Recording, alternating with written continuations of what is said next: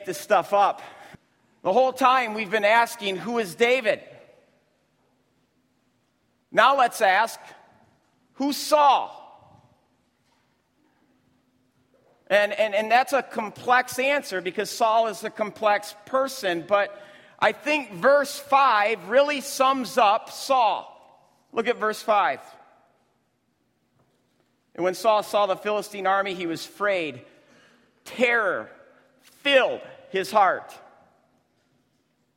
This defines Saul. When we first met Saul, we saw a very insecure person.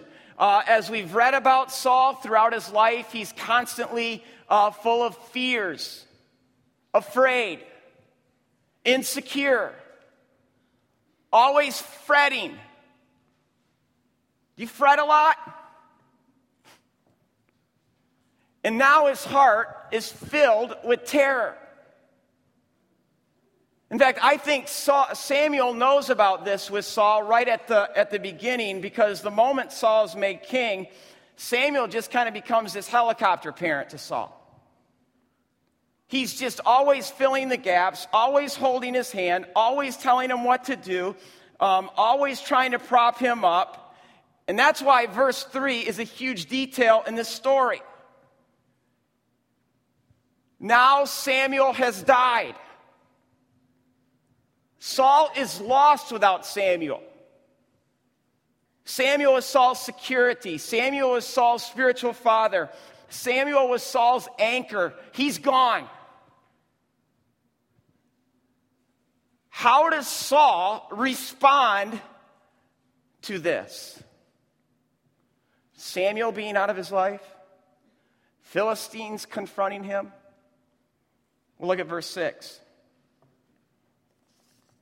He turns to the Lord.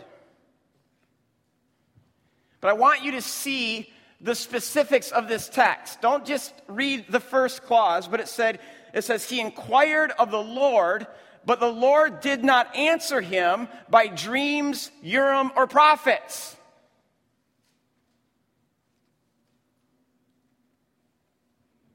Maybe the Lord did answer him Maybe the Lord was willing to answer him, but it seems that Saul turns to the Lord in the only way he knows how. God, give me a prophet. God, give me a dream. God, let me roll the dice. In fact, it seems that Saul can only hear God through the sensational, which is a very dangerous place to be with God. It's a very dangerous place to be in life. And this is not a remedy for fear. This pours gasoline on fear, which we'll see in a little bit. But this is all Saul knows. And when this doesn't work, he turns to something even more sensational. Verse 7 he finds a medium or a necromancer, or some translate this a witch. He finds this woman in Endor. In fact, one of the things that you don't know is the, is the geography. Uh, the geography of this story is let's say the stage up here is Mount Gilboa, the bleachers back there uh, um, is uh, Moreh, Mount Moreh, where Shunem is, in the middle here, where all you guys are sitting, is a valley. Okay, Israelite army is up here on the stage on Gilboa. That's where Saul and his men are. Uh, valley in the middle. Then there's Mount Moreh in the bleachers. That's where the Philistine army is. And right past the Philistine army, Moreh, is this place called Endor. Almost said Mordor. I did. I did. I did. I have to confess that. Um, so I want you to see how desperate Saul is to get there. He is risking his life. He disguises himself. He, he, he, he goes out late at night under the cover of darkness. He does this hopefully knowing the text. Do you know the text? What does the text say about this? Can we do this? Yes or no? How do you know? What if God told you to do this? What if God told, told Saul to go do this? How do you know? Well, we should know the first five books of the Bible because they still are God's Word, and in, in many ways they still very much apply to us. Deuteronomy 18 uh, says this When you arrive in the promised land, you must be very careful lest you be corrupted by the horrible custom, customs of the nations now living there. For example, any Israelite who presents his child to be burned to death as a sacrifice to heathen gods, and that was a prevalent pa- practice amongst the Canaanites, must be killed. No Israelite may practice black magic or call on the evil spirits for aid or be a fortune teller or be a serpent charmer, a medium, a wizard, or call forth the spirits of the dead. Anyone doing these things is an object of, of horror and disgrace to the Lord, and it is because the nations did these things that the Lord your God displaced them. Now you don't do it yourselves, Israel. Very simply, God says, don't mess with this. Don't go there. Not because it's not real, but because it is real. And yet, this is how desperate and off track Saul is dressing up in a disguise, sneaking out late at night to a medium. Now, before we beat Saul up, which is an, an, easy thing to do, do we, do we pay our visits to Endor? What's Endor in our world? I have the privilege every Tuesday morning, right up in that room, right up there, to study with a bunch of guys. The guys that, that come up here and preach, from Dan Mike to Ryan Walkus, Aaron, Brandon, Max, and others. And I loved what Dan did a couple of weeks ago when he took us through the text and said, This is Gath. This is Gath for us today. Uh, this is um, Adullam, and this is what Adullam is for us today. So I said, Dan, do this for me for uh, Endor. What, what, what is Endor for us today? And I, I can't give him all the credit here because I took what he gave me and I seriously shaped it myself. Uh, but this is what we came up with. Endor is the place where we are tempted to go when our lives are desperate, when we're afraid and insecure. Endor is that place we seek because it promises us control over who we are through spirituality. Though real, it is a spirituality that is false and essentially makes us false into spiritual phonies like Saul. Endor is the place that gives us a false sense of control over our past, our present, and future where we become divorced from reality, making us into spiritual schizophrenics or Sauls or fools, too deceived to know who we really are. Again, this is all done through spirituality. Endor is the place where we speak spiritual truth outside of God and His Word. Endor is where we're promised salvation without having to trust God. Endor is the place that promises us the silver bullet to live by, the spiritual formula that guarantees us the American dream, a life of comfort, blessing, and good relationship with God. Endor is the place where we go when we're too afraid to look in the mirror and acknowledge our flaws. And like Saul, we're, we're tempted to hide, and we find all kinds of ways to disguise ourselves, namely through spirituality.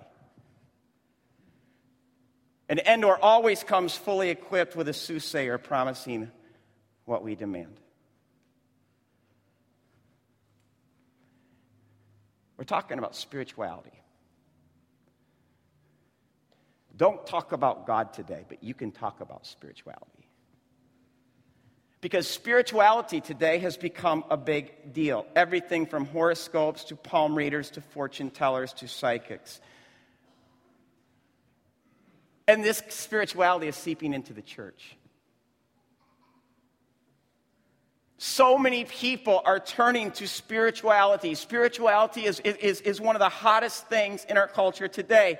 But here's what you need to know is that people from the beginning of time have had this craving for a special knowledge of the supernatural. We want to know the spiritual realm. We want to figure out ways that we can tap into its power, where we can know the future to manipulate it and control it. In fact, one of the things that I'm studying right now is, is the Greco Roman uh, history. It, it's fascinating to me as I study the Gre- Greco Roman religions because I'm learning all the things that people would do just to get an oracle from God a prophecy, have these ecstatic experiences. Listen, there's nothing new under the sun. And if you want to know where this all goes back to, it all goes back to the Garden of Eden because even that forbidden tree had a name, didn't it? The tree of knowledge of good and evil.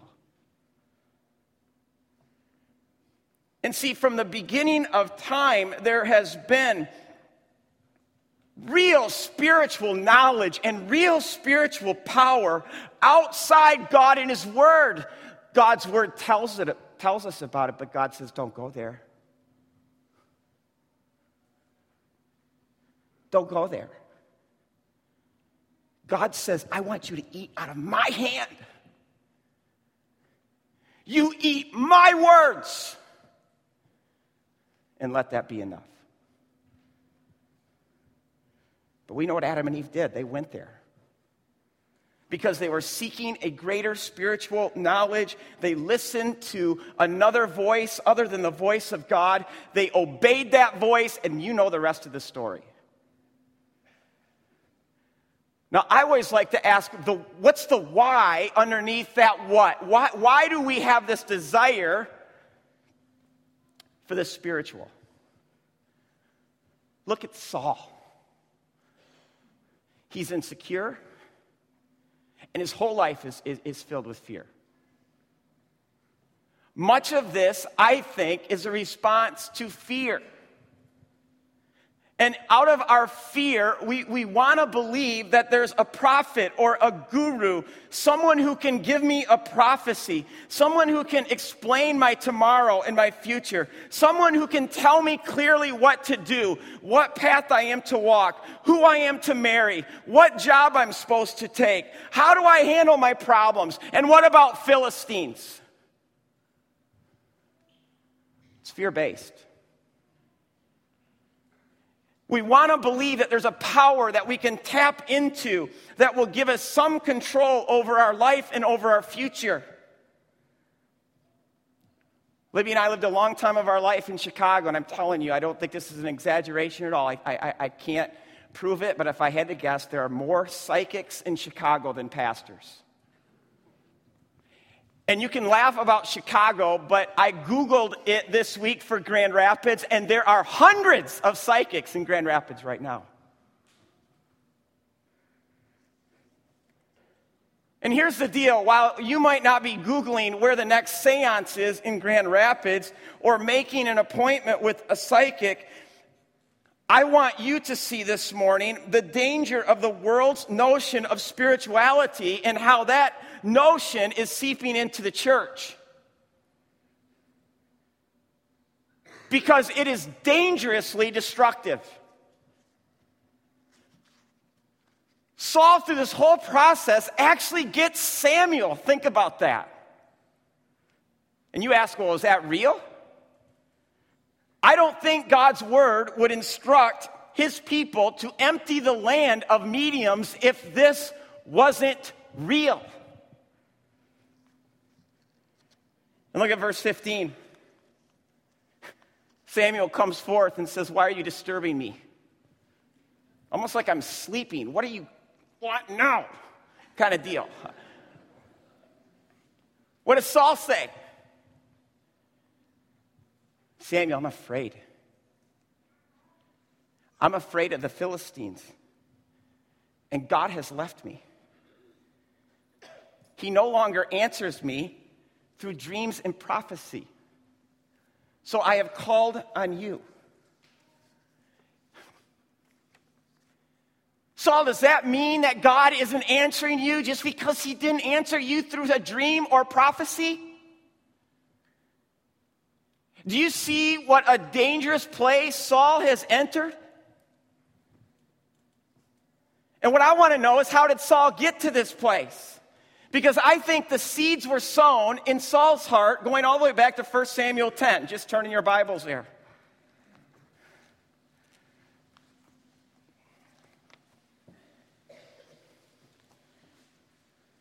This speaks of Saul's anointing. Samuel gives him clear instructions. Look at verse 5. This is found on page 220. Samuel says, After that, you will go to Gibeah of God, where there is a Philistine outpost. And as you approach the town, you will meet a procession of prophets coming down from the high place with lyres, timbrels, pipes, and harps being played before them. And they will be in ecstasy. Ecstasy. That's, that's the literal word in Hebrew these ecstatic utterances. The Spirit of the Lord will come powerfully upon you, Saul, and you will enter into these utter ecstatic utterances. And you will be changed into a different person. And one of the signs is whatever your hand finds you to do, do it, for God is with you. This is one of many experiences that the text tells us about Saul with the company of prophets. And it's always described in, with the Hebrew uh, equivalent of the word ecstasy. In fact, Saul himself many times is called to be one of the prophets. Now, some of you might celebrate this, but I weep for this man at this point because this sets the whole course for Saul's reign as king. I don't know if Samuel did this, but in my mind, what Samuel should have done is he should have taken Saul to Deuteronomy 17, where God gives in specific instructions to his king where God says, when you get in the land and when you set a king over you, the king must not increase his assets, his silver or gold. He must not increase his wives and, and all of that. And what he must do is he must make a personal copy with his own hand of Torah and meditate on it day and night so that he can shepherd my people faithfully. There's no indication that Saul ever did this there is every indication that David did. How do I know that? I read the Psalms. The first 41 Psalms are attributed to David. Not that it's limited to those, but think about that. The first 41. And think about the first Psalm where David says, Blessed is the one who does not walk in step with the wicked, or stand in the company of sinners, or sit at the seat of mediums. But his delight is in the Torah of God, and on it he meditates day and night.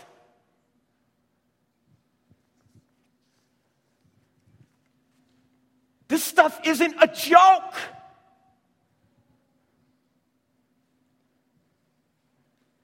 And when you read the Psalms, what, what you see when you know God's word is wow, is this a man who's saturated in the word of God? He knows it because he's singing it, he's praying it. And yet, Saul has this spirituality of sensationalism, prophecy, dreams, ecstatic experiences that's devoid of God's word. I'm going to say this right now. The front end of this sounds so promising and self exalting. But tell me, what happens then when you don't get the dream? What happens when you don't get the prophecy? What happens when you don't get that special word of God? What happens when you don't get the spiritual high? You start to no longer feel that you're worthy of God or that God cares about you. You start to think that there's something wrong with you or there's something wrong with God. And really, all you've done is created an unbiblical straw man that in time is going to crumble. And when it crumbles, you and your faith will crumble with it.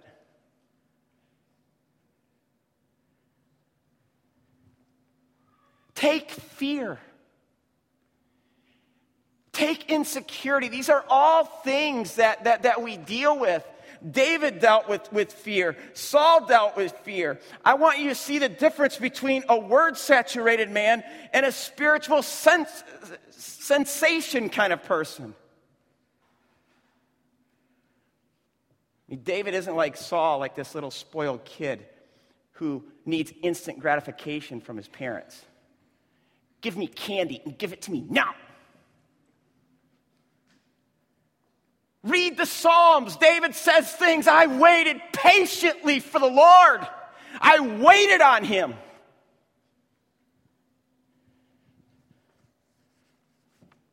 Look at Psalm 37. It's such a powerful psalm that I have to turn to all the time. You know why? I'm a fretter.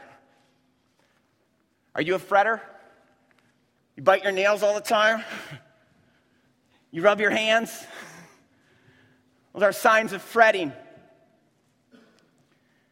Psalm 37, starting with verse 7, David says, Be still before the Lord, wait patiently for him, and do not fret when people succeed in their ways, when they carry out their wicked schemes. Refrain from anger, turn from wrath. Do not fret. It only leads to evil. Why is, it, why is David a man who can say that to his own soul? Soul, do not fret, because it's only going to lead to evil. Because David is also the same guy who can say, even though a whole army surround me, even then will I not be afraid, for, because the Lord is with me and I trust in him.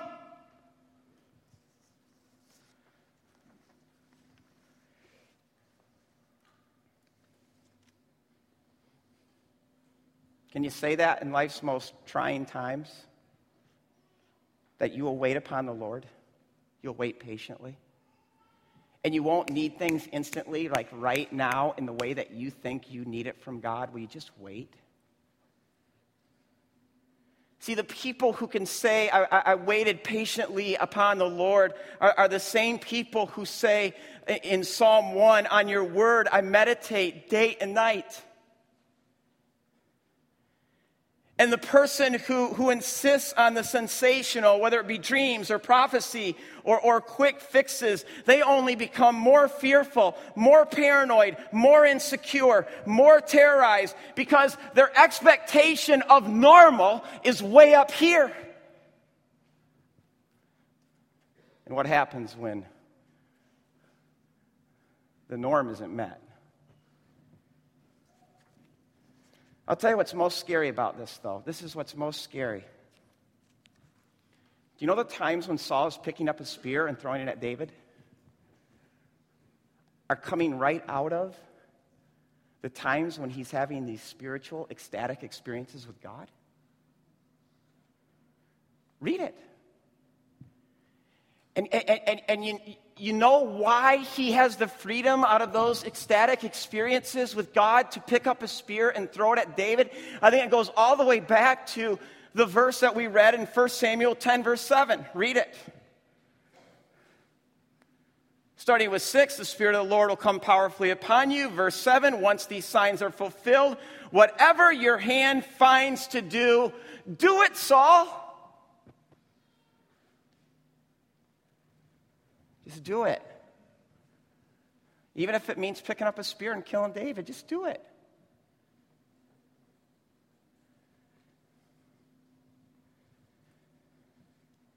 I am not denying that God cannot speak through dreams. I am not denying the fact that God cannot prophesy. I am not denying that there are not times when God does uh, things that we would call absolutely sensational. But for you and I to insist on it makes us like little spoiled kids who always demand instant gratification with God.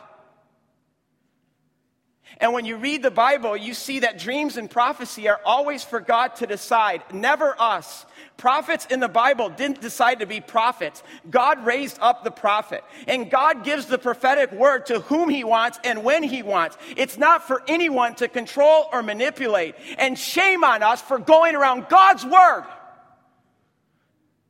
to get the special word from God. You're at the wrong church. I'll say it right now. You're at the wrong church. Because as your pastor, I am tired of picking up on the back end the, the, the, pieces of people who have gone this route, who come to me so discouraged, so demoralized, so stripped of all their worth. What's wrong with me, Rod? I don't hear God's voice. I want to say to them, What do you mean? Read it. What's wrong with me, Rod? I don't see miracles in my life. And I just want to say, Are you kidding me? In that pause right there, there were hundreds of miracles that just took place in this room. Every breath we take is a miracle from God. And just because we don't get miracles on demand when we want them and how we want them to come doesn't mean there's not a miracle.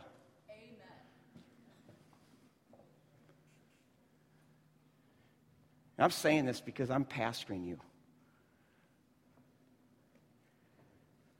Stop insulting God with, He hasn't spoken to me.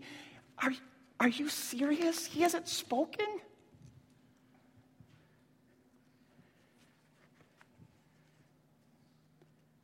Shame on us. Shame on us for being little kids demanding candy when God has given us a feast. A feast. Let me ask it from this angle what is spirituality? What is spirituality according to God? Well, listen to what Samuel says to Saul. Look at verse 16. Now we're back in chapter 28. And yeah, I do believe this is Samuel speaking.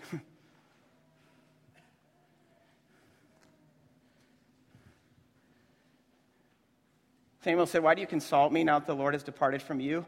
And become your enemy. The Lord has done what he predicted through me. The Lord has turned the kingdom of yours and, and he's given it over to your neighbor, to David. Why? Saul, you want a simple answer? Because you didn't obey God. You didn't obey him. If you want to know what obedience, if you want to know what spirituality is to God, it's obedience. And see, you and I, we, we, we, may look at, at the sin of consulting with mediums and psychics as this huge thing that we, we would never do. But let's be careful to not too quickly conclude that we're not Saul, because all we need to do then is go back to this event that Samuel's bringing up in 1 Samuel 15. And let's just go there. Because this is the whole event of, of, of, Sam, of Saul's disobedience and Samuel confronting it. In verse 22, Samuel's response Does the Lord delight in burnt offerings and sacrifices as much as in obeying the Lord? To obey is better than sacrifice. To obey is better than whatever we would call spirituality. And then Saul continues look at this to obey is better than sacrifice, uh, to heed is better than the fat of rams. For rebellion, disobedience, is like the sin of divination. In other words, go down with, let me explain what he's saying here. When we disobey God, it's as if we went to a psychic. Because I want you to see what it takes to disobey. It takes me listening and obeying another voice other than God's voice. That can be my own voice that I'm heeding and listening to. That could be your voice. It can be the voice of our culture. It can be the voice of my peer group. Or it can be the voice of a psychic. It doesn't matter. They're all in the same bucket when it's different than hearing God's voice and doing what God asks us to do which is why the most spiritual thing that we can ever do is obey God. I had a lady call me this week. She said, Rod, I was so addicted to alcohol. I should be dead. She said, I have been set free for two and a half years. She said, I want you to know the best sermon you ever preach, and it's not even close. In fact, it was a little sermon within your sermon. In fact, it was two words. It's when you said, Obey God. She said, That's what's changed me.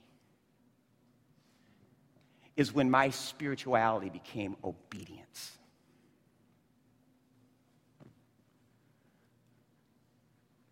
That's, that's spirituality to God.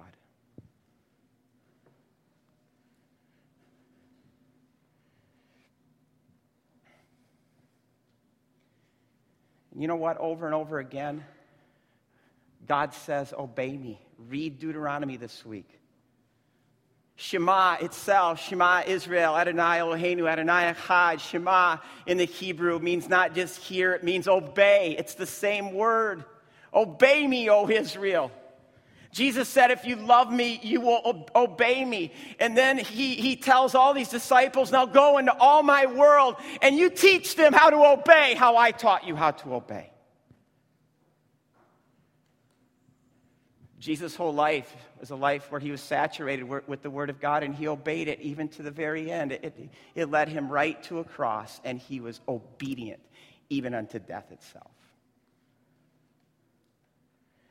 And see, when you and I can accept that spirituality according to God is a long obedience in the same direction, and it's not the sensational, but it's this mundane faithfulness, now we're walking the path of Abraham, Isaac, Jacob, David, all the spiritual greats, Jesus.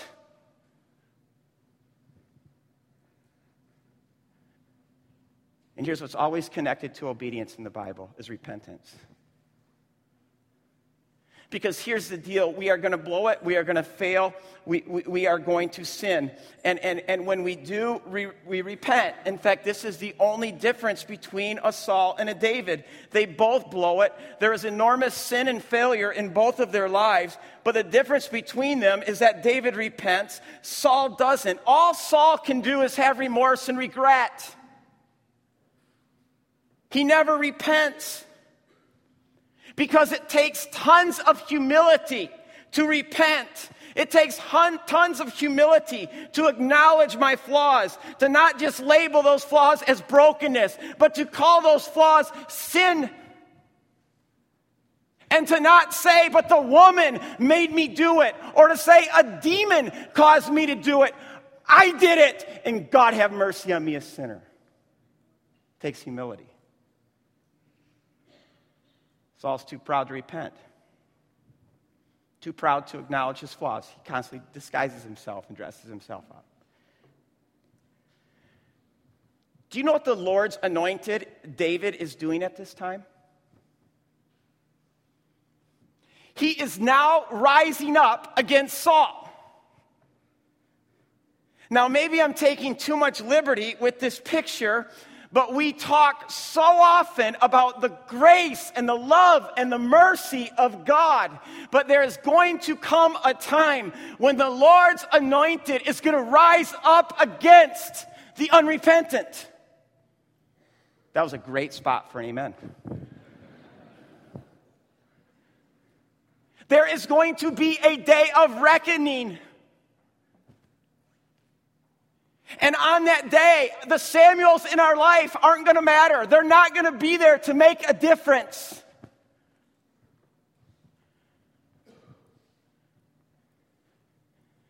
Are you ready for that day?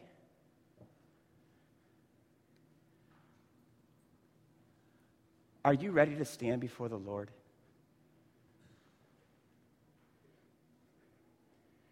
Now, if you don't know this story that we're reading right now, um, this is actually the last day of Saul's life.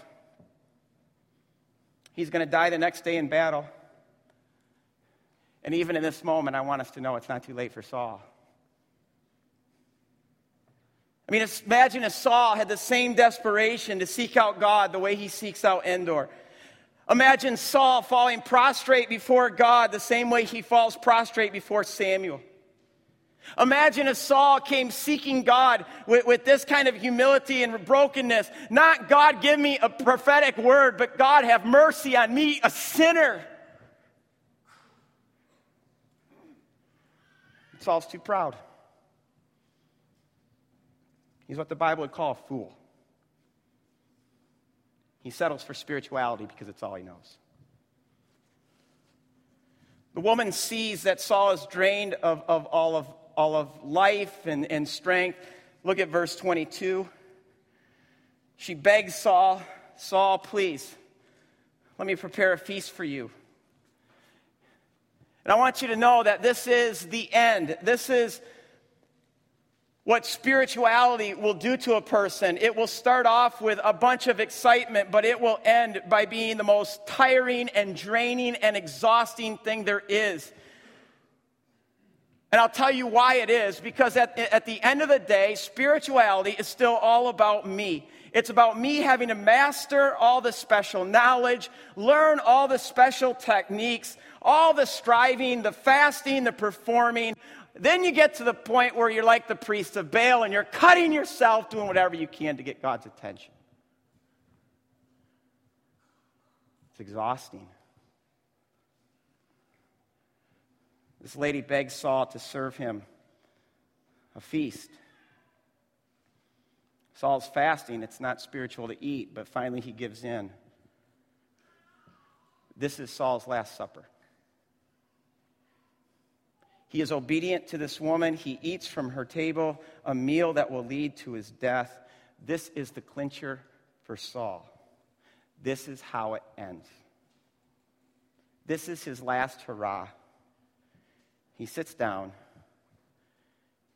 and he eats a Last Supper presented to him by a witch. There's another Last Supper that's offered to us by the one and true Lord's anointed. It's a meal that's offered to sinners. And rather than bringing death, it brings life. Because Jesus, the one and true anointed one, didn't come to the world to bring spirituality, but he came to the world to actually stand in our place, to live the life that we are supposed to live, to die the death that we deserve to die. He didn't come to say, here's the technique to master, here's the special knowledge that you need to attain. But he came offering us his very life and his righteousness. And he said, here it is. And he made it into a feast. And he said, Eat it, drink it. And he said, It's for sinners, repentant sinners. Repentance is literally saying, Nothing in my hands I bring, but turning from me and all my striving and all my rebellion and turning to God and saying, Simply to your cross I cling. And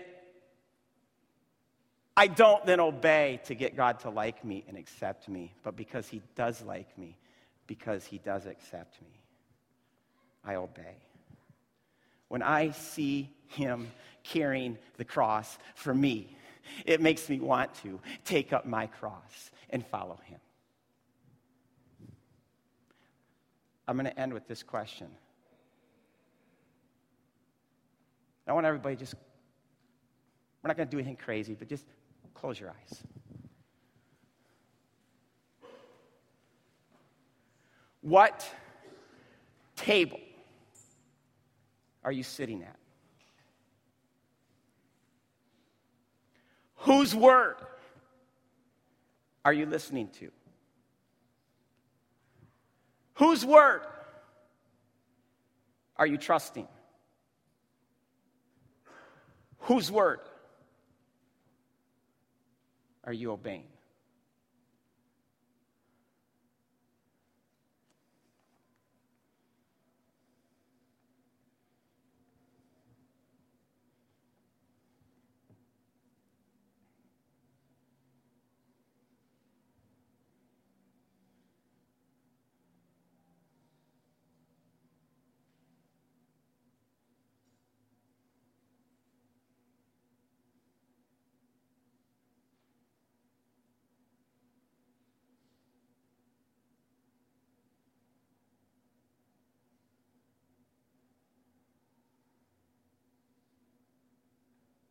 Amen.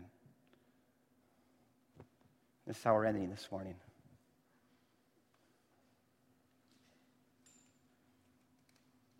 Unless someone has a song they'd love to, to just sing a cappella. Anyone? Going once? Twice? Before I say three times, Dave Vandervelde, you have anything? have a great week, you guys.